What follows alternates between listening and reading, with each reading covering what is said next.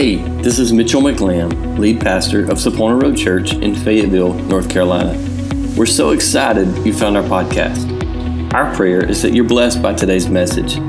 If you would like more information about Sapona Road Church or would like to give to this ministry, please visit our website at saponaroadchurch.com. We hope you have a great day and enjoy today's message.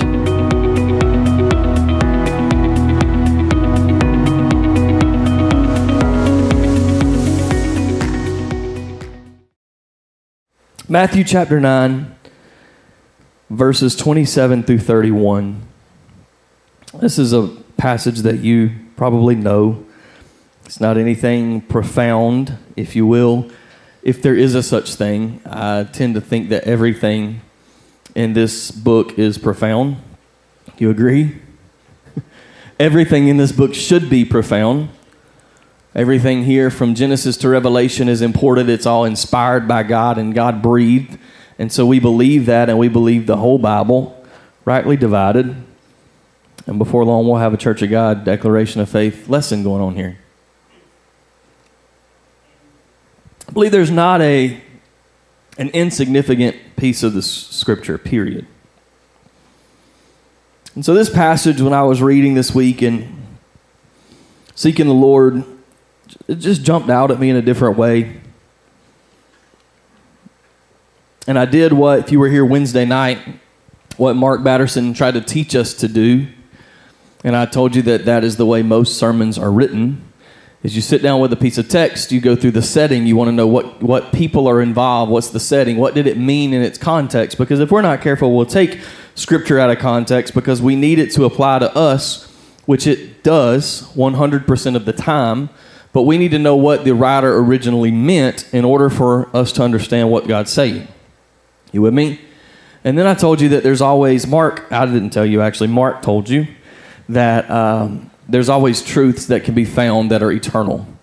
And so, anytime you open up Scripture, if you're seeking God, you can look for something from the dullest part of Leviticus to the most exciting part of John. John's a good gospel. I like John. You can always find something if you are seeking the timeless truth that is there that applied throughout all eternity. And so I believe that today, maybe in this passage, we will see some of these. So John, us, uh, John, uh, Matthew chapter nine, verses twenty-seven through thirty-one. It says, "When Jesus departed from there, and he is departing from healing a little girl, raising her to life, it says the two blind men followed him." Crying out, saying, Son of David, have mercy on us. And when he had come into the house, the blind men came to him, and Jesus said to them, Do you believe that I'm able to do this? And they said to him, Yes, Lord. He touched their eyes, saying, According to your faith, let it be to you. And their eyes were opened, and Jesus sternly warned them, saying, See that no one knows it. But when they had departed, they spread the news about him in all that country. I want to look at this whole idea, and if there's a title that we would put with this, it would simply be Let Us See. Let Us See. There's several different parts of this that I want to break down and I want to draw your attention to, but we need to know the backstory because we're talking about context. Jesus is on a healing spree, if you will. By no means a killing spree, he's on a healing spree. He has healed several people leading up to this. He is uh, walking through, he, as, as he goes throughout the streets, people are coming up. We just watched him uh, go to the house of where this little girl was dead. He raised her up. He said, Hey, go get her something to eat. We have watched him. Uh, heal the, the woman that had the issue of blood, and he's on his way. He's departed from there. He's departed from that place, and now he's made his way into a house. And he, he is being followed by these two blind men. And so, um, as we walk through, I'm going to do what I would typically do, and I'm just going to break this down as we walk through this passage. Jesus departed from there. Two blind men, somebody say, followed him. These blind men followed Jesus. They were pursuing after Jesus. First of all, let's take into the reality of the fact that we have a hard time following Jesus when we can actually see. Can you imagine what it would have been like for them that are blind? I don't know what they really tripped over. I don't know what they really had to deal with. I don't know who they had maybe leading them. All I know is is that text says that when Jesus departed, the blind men followed him. Not only did they follow him, they were shouting at him trying to grab his attention. They were pursuing after Jesus. And it had to have created some things that some obstacles. They had to have tripped and, and i don't know my mind kind of paints a picture so often of scripture and i see jesus walking and i see these two blind men like scrounging trying to get to jesus and they're tripping over themselves they're trying to get back up and, and they're just trying to follow the crowd and this is the way my mental picture paints scripture. Maybe you can paint it whatever way you want to. All i know is jesus left and the blind men followed shouting at him. If he had been right here they would have had no need to shout right they're pursuing Jesus. They're pursuing him and they're overcoming their obstacles to do so. They're doing whatever they have to do to get in front of Jesus. And, and I believe it directly relates with us because so often we don't have all the answers. We don't have sometimes any answers, but we don't know what it is that God is, is where He's headed. We don't know where He's going. We don't know what it looks like. Jesus is always uh, several steps in front of us. We know He's going before us, right? To my tomorrow and into the next day to organize and orchestrate the people that I'm going to come in contact with, the demons that I'm going to have to fight. So I know He's in front of me always. He's also behind me and beside me and all around me, but I know that He's in front of me. So I am like a blind man following Jesus, trying to get closer and closer and closer, uh, trying to overcome whatever obstacle that I have to overcome. I'm thankful to know that it's okay for life to trip me up. Right? I, was, I sat down yesterday and I don't, I was just in this mindset to read Psalm 119. And I read the whole psalm, and over and over and over, David's talking about how you've brought me out of this mistake. You've brought me out of where I was, and you, yeah, I, am not there yet. He said, I'm going to keep your commandments. I'm going to do this. I'm going to be who you need me to be. And so it gives me hope to know that the man that had a heart after God had his failures and flaws, right? He was stumbling, he was tripping up, he was messing up. I'm thankful that whenever life trips me up, I can still hop up and take off running, chasing Jesus. But first of all, we have to understand that these men were pursuing, they were following after Jesus. We cannot stop pursuing Jesus. We must constantly be following, learning, and experiencing life with Jesus.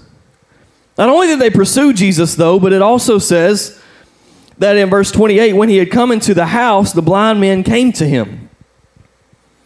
It actually worked out that they never caught him outside the house. That's an important thought for me because you and I are gathered today in the house of the Lord.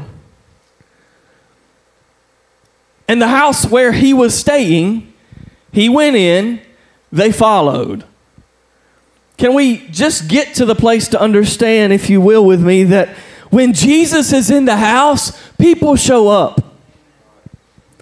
I did a search this morning. I was trying to figure out how many churches are in Fayetteville, and I don't know that anybody's ever taken the time to count because there's nowhere that I could find that. I know that there's at least 40, and don't hold me to this, this was Google, that popped up that boast to be over 100 years old. 40 churches in Fayetteville that are over 100 years old. There are an insane number of churches in Fayetteville. Of all the houses that these blind men could have walked into, they couldn't see. They're relying on maybe somebody leading them, guiding them, directing them. They're relying on, on, on just to know, hey, there's something different about this guy. We need him. There's a drawing to him. I don't know what it was that showed them which house to walk into, but of all the houses on the street, they went into the house where Jesus was present. We have to, to have a place. We, our heart should be burdened always to create an atmosphere and a place where Jesus is present. Because when there's Jesus, when, when Jesus is in the house, say Jesus is everywhere. Yes. God is completely omnipresent. He is in every house of the Lord that is a Bible. T- I believe that He's in every house that is a Bible teaching church. No question. But there's something different when there's a move of Jesus in the house. You with me? There's something different that takes place when God's Spirit is moving and it's working and, and He's working in our lives. And when we experience that, people come into the house. They go into the house. The second part that's interesting to me about this story, and if you're reading a New Living Translation, it might say this a little different, but what they were shouting to Jesus was, Son of David, have mercy on us. They didn't actually ask to be healed. Your New Living Translation Bible might say that, but we dig down a little deeper to the original.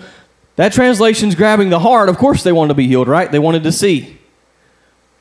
But what the, the true words, what they really said was, Son of David, have mercy on us. They didn't ask to be healed. What does that matter? Of course, Jesus touched their eyes. He said, Do you want to be healed? We'll go through that in a second. And they were healed. But here's the whole thought process for me is that when we actually pursue Jesus, when we get to the house, when we're standing in front of Jesus and we have an opportunity to ask for anything, isn't there something more probably than our physical healing that we actually need Him to do? When he makes us whole, when I say, Son of David, have mercy on me, have forgiveness, give me salvation, fill my life, make me full, the physical issues become a lot smaller, if not deceased altogether. They were healed. There's no question. They walked out the door and can see. But I, I, I have a hard time believing that their heart and their words, maybe it got misconstrued somewhere through translation. They said, Son of David, have mercy on us. They didn't say, hey, we need some eyesight. Have mercy on us. And it made me question what is it that we're actually pursuing God for? Because so often we're pursuing God for the thing we can see, in case they can't see. We're pursuing God for that tangible thing, that next situation. We need God to do this. We need this breakthrough. We need this in our life. We need that in our life. We need God to wipe that out of our life that we don't need anymore. And I just, I couldn't help but think in this text, what if we just pursued God in a way that we just said, Son of David, God, have mercy on me. Whatever it looks like. If this thing has to stay, if it has to go, if it never clears out of my way, whatever it looks like, God, I just want your fullness in my life. I just want to be full of you. They didn't ask to be healed. They were crying out for help, but it wasn't for vision.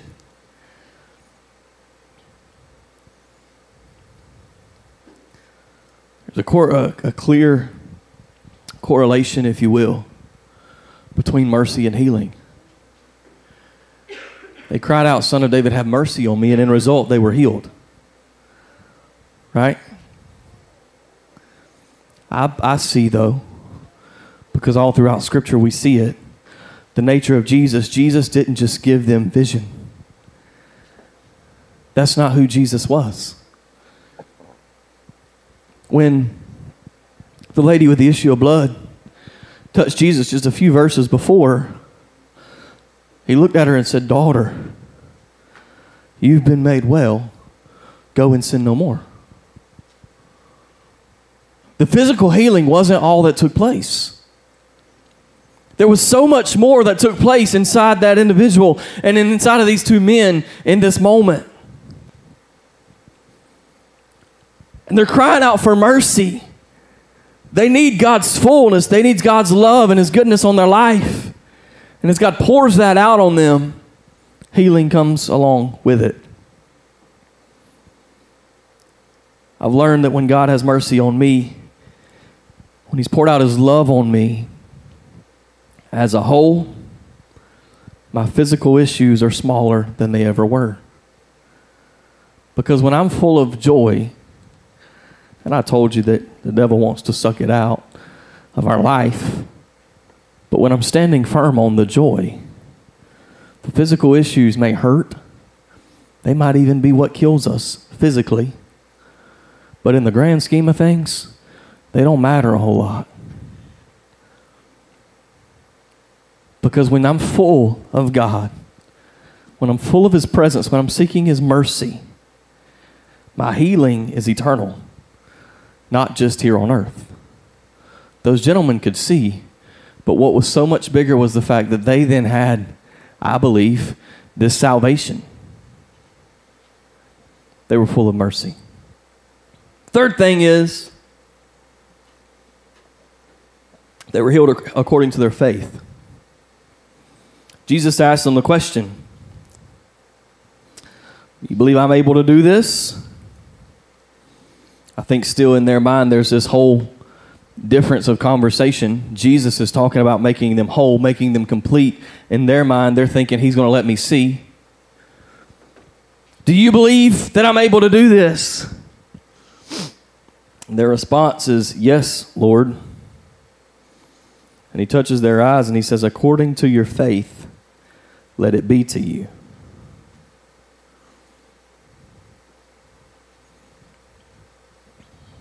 According to your faith, let it be to you. I told you last week or week before sometime, I was talking about the revivals that are taking place all across the globe. That are these unreal revivals with thousands and thousands of young people being saved, and not only saved, but being filled with the Holy Spirit. And we don't see the same response here in our nation. A country founded on godly principles one nation that's under God, but yet we don't see revival breaking out and exploding. Well, do we believe you can do this? Yes, Lord. Then according to your faith, be it to you. I have to wonder how often are we asking God for things, for God to move the things that are big in our life. God, we need you to do something huge and miraculous. But then we really have to stop and say, well, do we have the faith to believe He actually would do that? These fellas have pursued Jesus blindly. They overcome whatever naturally they had to overcome to get there. They found the house. They went in the house. They stood before him. And then it wasn't actually their healing that they asked for, but they asked for mercy. And then it was according to their faith then they were made whole. And so I have to ask myself what if, according to their faith, their families' issues were instantly healed? How, how do we know that this faith stopped with them? How do we know this healing incident stopped with them?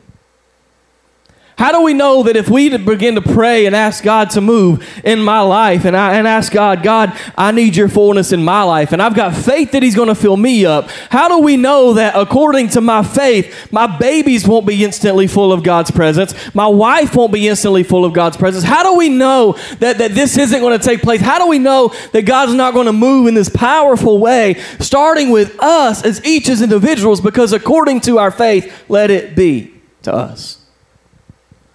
We have no clue what God could do. We have no idea what God wants to do. Because, uh, because according to our faith, He is doing for us. It was according to their faith. We talked about that two weeks ago whenever we talked about the lady pouring the oil into the vessels. Her faith could be measured numerically by the number of vessels that she gathered. According to her faith, let it be to her, what would have happened if she'd have never stopped gathering vessels? What would have, what, what difference would have been made? We know that she had enough money, if you will, off of these vessels to be able to pay off the debt and for her and her sons to live on. But what would have happened if, according to her faith, she'd have kept collecting and could have begun pouring out on other people and blessing other people outside of that abundance? According to their faith, so it was. Our faith needs to be big, but only as big as a mustard seed.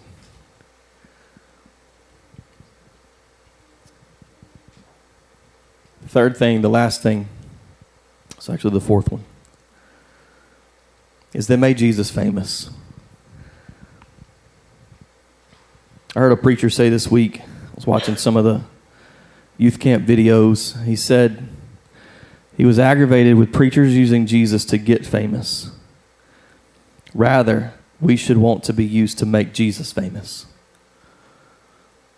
He was tired of preachers using Jesus to get famous, but rather we should want to be used to make Jesus famous.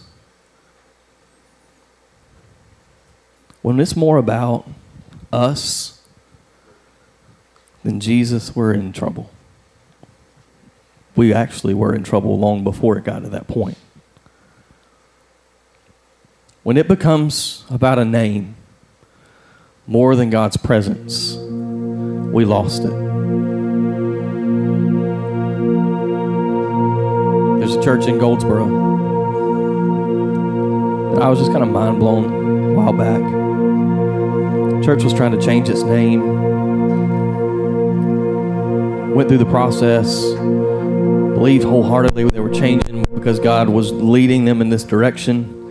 They were leading them in this whole new vision. God, God was leading them a whole new vision pushed things through, changed it, got ready to buy new signs, had spent this money on branding, and this other church shows up and says, Hey, you can't use our church name. This is a church that's not within any close radius of the other church. But that church is pushing a brand, the church is pushing a name. All they want to do is let people know that when you see this on a sign, you know who we are. Nothing reflects to Jesus. When you see this name, this is this is what this is where you should go. This is how you should should move. And so we had this other church that basically had to backstep because it wasn't worth the legal battle to try to sort this out. Because all they want to do is make Jesus famous. and that's small and you think yeah church politics and this that but it all started with a person who had a desire to be bigger than themselves and who wanted their brand to be bigger than jesus. Isn't that what happened with satan isn't that what got him cast out of heaven that although he was musically gifted is not even the word, musically created, if you will. Every being, every part of him, whenever he moved, was an instrument. And instead of him just realizing God had created him to be who he was, and just do what you were created to do lead worship, Satan. Lucifer, lead worship. Okay. But I want people to see me in the process. That's what got him cast out of heaven. These men, although they were told not to,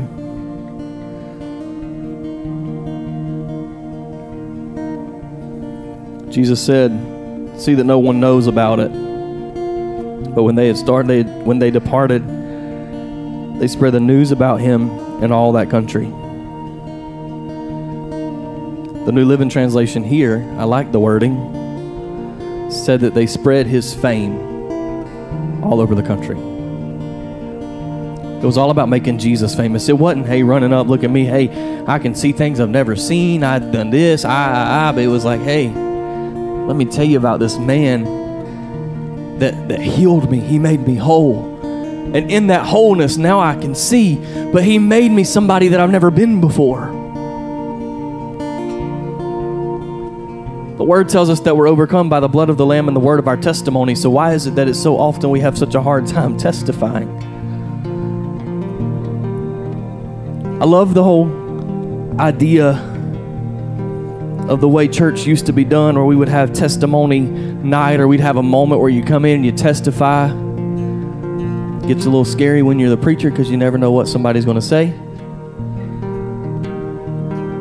But if we're honest, Maybe that wasn't easy because you didn't like speaking in front of people, but it was comfortable. Because we're in the four walls and we're here with like believers. And so it's easy to share what God's done for us in this environment. Maybe not easy for some, but it's a whole lot easier than if I told you to go outside and do it. Right? But God's done so much for us. He has let us see, not physically, spiritually. If you've been made whole and you've sought after the mercy of God, you can see in a way that you've never seen before. So, why is it that we hold on? These fellas, if you told me not to go testify or you told me to keep my mouth shut, I would probably thank you. Just be real. Because I ain't the one that wants to go spread this all over town. Not because it's not good, but because it's not my personality to go be the extrovert and talk to every person under the sun. Jesus said, Keep this between us. Don't, don't let anybody know about it. Okay, Jesus, peace. And they spread it to all the countries out. They couldn't keep it to themselves. There was no way they could keep it to themselves. Because when God's done something this good in you, when He saved you, when He saved your family, when He gave you food to eat for the rest of the day today, when He's done something incredible for you, there's no way that we can keep it to ourselves. How do we do it? Why is the joy being sucked out of our life? Maybe it's because we built a dam of our testimony and we're not letting the testimony flow out. And so the testimony that's dammed up inside of us is getting stagnant, and that's what's still in the joy.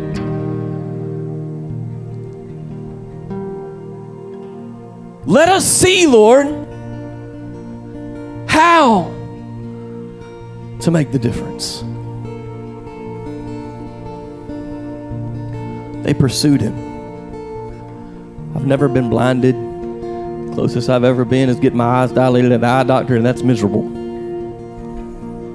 I can't imagine what it would have been like. Blindfold me. One of the only lock ins I ever went to as a teenager. I was blindfolded, and we're playing some kind of crazy game, and I busted my knee bad that night. Might be why I never went back to another lock in. Might be why I was the youth pastor that always thought more logically than creative and fun. This is a bad idea. I can't imagine what it would have been like for these men. But they never stopped pursuing Jesus. They never stopped chasing after him. All the way into the house, they followed him. They didn't ask to be healed, they asked for mercy, for wholeness, for the presence of God to be in their life. Can I do this? Yes, Lord. You can. According to their faith, they were healed. And then they went and made Jesus famous.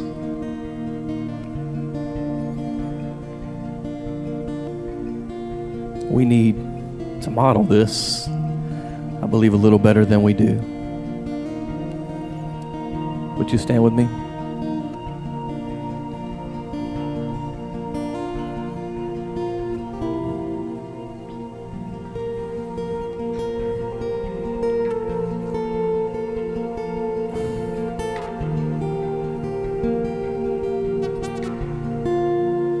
Season's done a lot of things.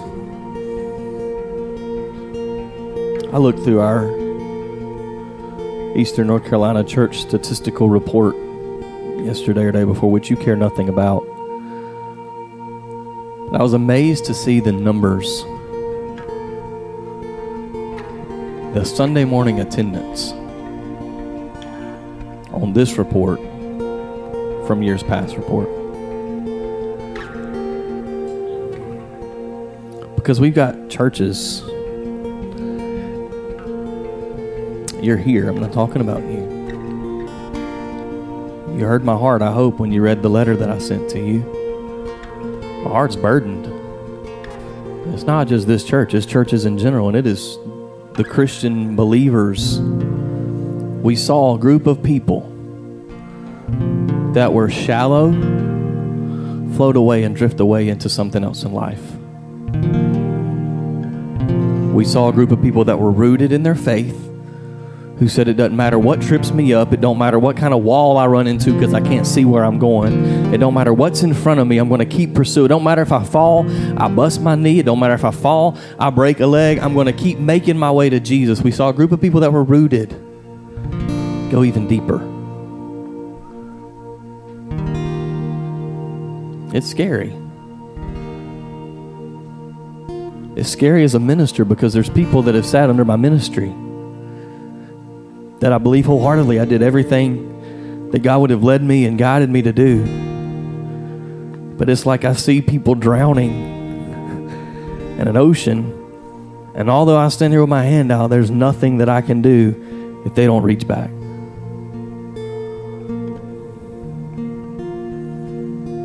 Problem is, they don't know they're drowning.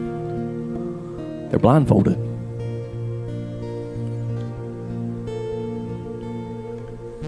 The blindfold does a lot. These men, although blind, knew they needed more than vision. They knew they needed Jesus. We can't stop pursuing Jesus. We can't stop chasing after Jesus. I don't know about you, but I want to see glory. Amen. We'll go there. I'll, I'll, I'll, I'll, I want to see what it's like when I walk through the gates of heaven and there's loved ones that we wrap our arms around some of them. Just tell them they're loved. I'm ready to have nothing to do all day but stand at a keyboard and perfectly play without missing a note and sing my guts out with all creation worshiping with me. I'm ready to see. I don't know that I even will be able to see it. I'm ready to experience the glory of the Lord in a way that I've never experienced it before. One that, as John said, I fell on my face because I saw the Lord.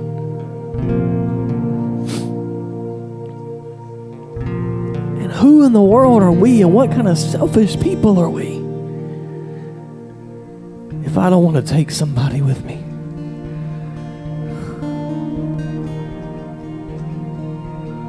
It's useless for me to go. And I ain't so sure I do get to go if I don't try to attempt, at least in some way, to fulfill the Great Commission to go and make disciples. Because if I'm not pursuing that, then my heart has to be hardened to some extent. Who am I to not want to take somebody with me? God, let us pursue you. Let us chase after you. Let us realize, God, that we need the fullness of you in our life. And by our faith, let it be done so that we can make Jesus famous. Father, Lord, I love you. Lord, I thank you for your word. And I thank you for your presence here today.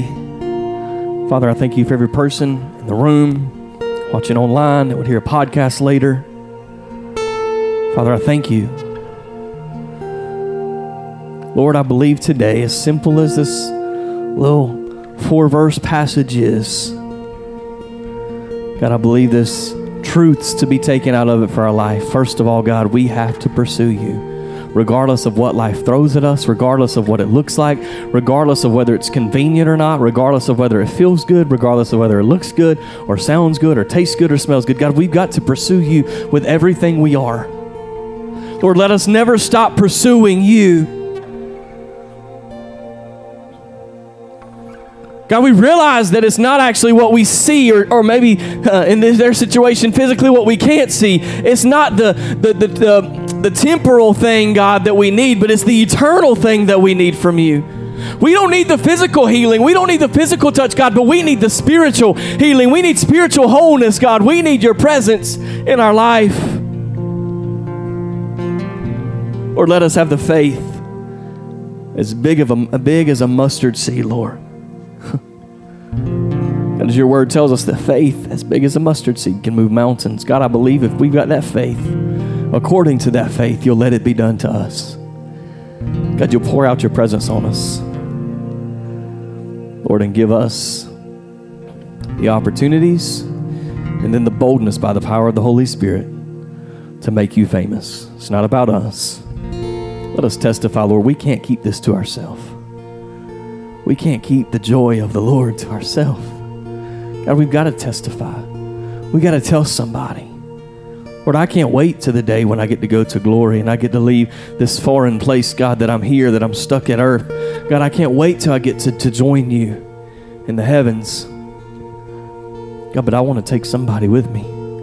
Lord, I hope I take several bus loads with me.